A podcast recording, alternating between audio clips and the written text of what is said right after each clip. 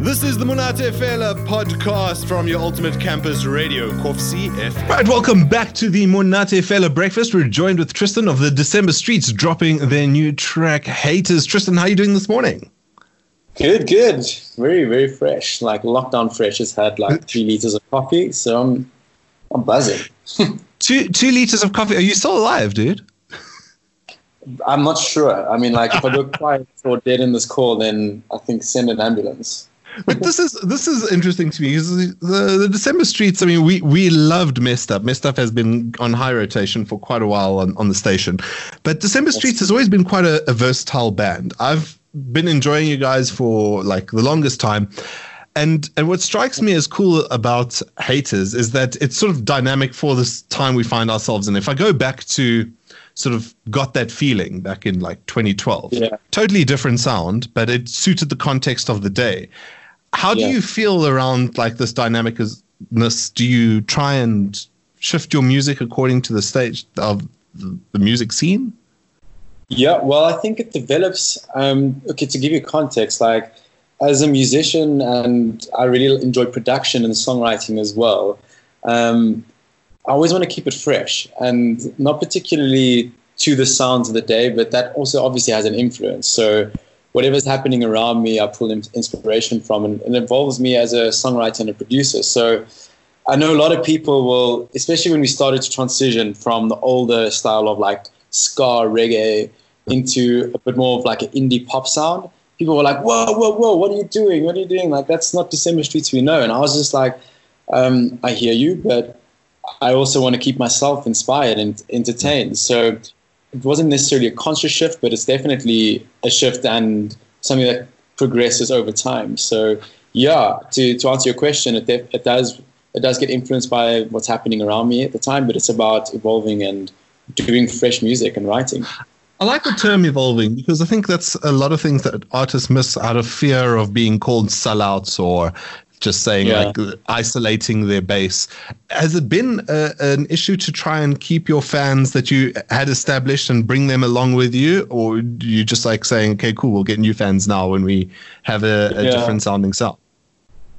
Yeah, I think look the, the old mentality I think that people used to have back when you could you couldn't really stream and you would like really lock on and idolize a certain artist and their sound has changed. Like that whole mindset has changed, but back then, like in 2010 to 2012, when we started like exploring new sounds and like bringing digital into it, it was very difficult. People were like, "No, stuff that. I'm not listening to this new garbage." Um, but in doing that, it was a decision that we decided to take. That sure, we would lose some fans, and that's never nice and never easy. But we would also gain new fans. Yeah. So and I think in this day and age where streaming is so prevalent and there is so much music to listen to, um, the idea of locking onto one artist and that sound is almost stagnant. Like people expect artists now to evolve and grow their, their music. So I think they're also more open to it. So we, we love the new insights and new fans that we've we've gained through our exploration, but also really hope to keep pleasing our, our, our oldest fans. Absolutely, and and the fans that want to go away, we we might call them haters. See what I did there. I see what you did. before before I get to haters, man, I, I just want to talk about messed up uh, because I haven't had the opportunity to speak to you uh, before. Well, before on, on this on the song, and uh, I checked the music video. Lots of sharp knives around you while you're lying on that table. Did you ever feel threatened? No, I w- I wasn't threatened by the knives. I was threatened about people getting drunk around me and pouring alcohol on my face and in my eyes. So, oh, that's just so like a normal Friday night. yeah, I suppose so. You could say so. oh, it was so much fun shooting that. We had a blast. I can imagine. Tell me now about haters, man. I'm absolutely loving the song. I also like the the idea of bands putting out like middle fingers to people, not necessarily you directly, but at least creating the anthem for it. What was the yeah. what was the genesis behind this the single? Um, so this song started like I was on a layover from Amsterdam. I was sitting in Doha and I had like some ridiculous like 48 hours or something because I took the cheapest flight. And I was sitting there and I just started like whip my laptop out and started like producing the foundation of this song. And I was like, whoa, something cool here.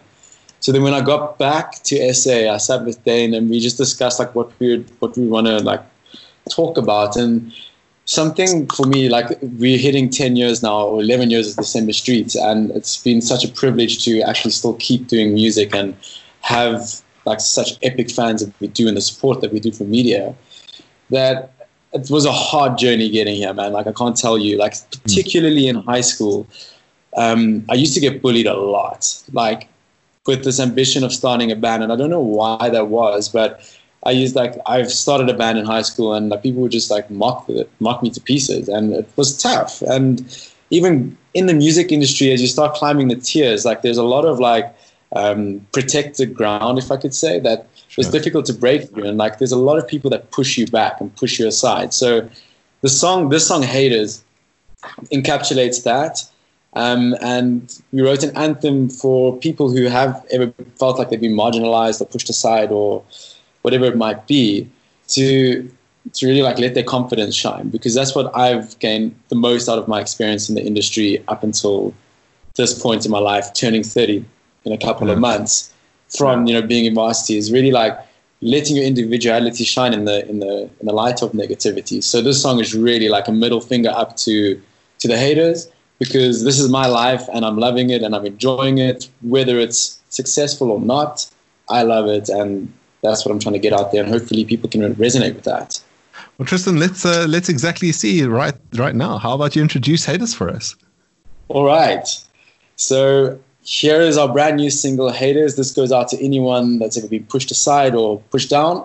It's about letting your confidence shine. I hope that you enjoy it. Ladies and gentlemen, may I have your attention, please?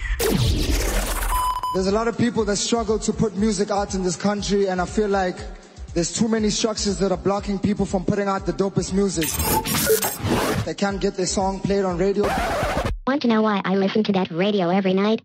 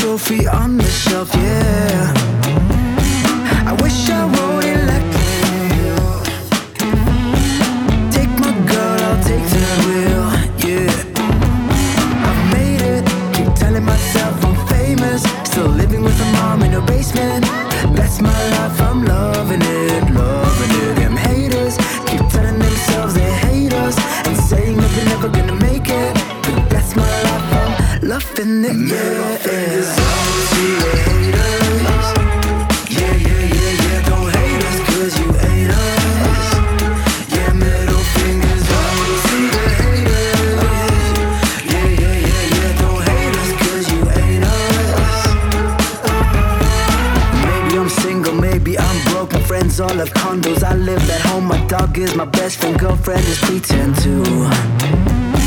Need your attention, don't need your blessing. One day this life will teach you a lesson. Might be a loser, you're just a loser too. I've made it, keep telling myself I'm famous. Still living with a mom in her basement. That's my life, I'm loving it, loving it. Them haters telling themselves they hate us and saying that we're never gonna make it. But that's my life, I'm loving. Yeah. right,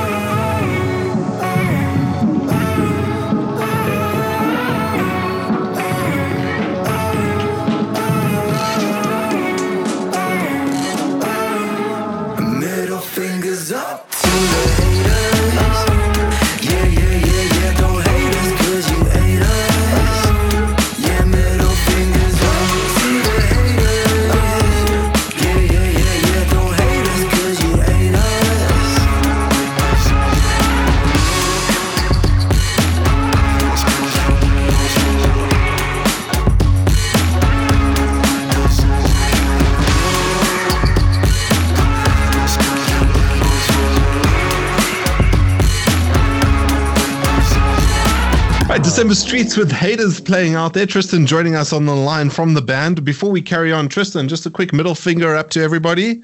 That's right. Nice. solidarity, solidarity, sir.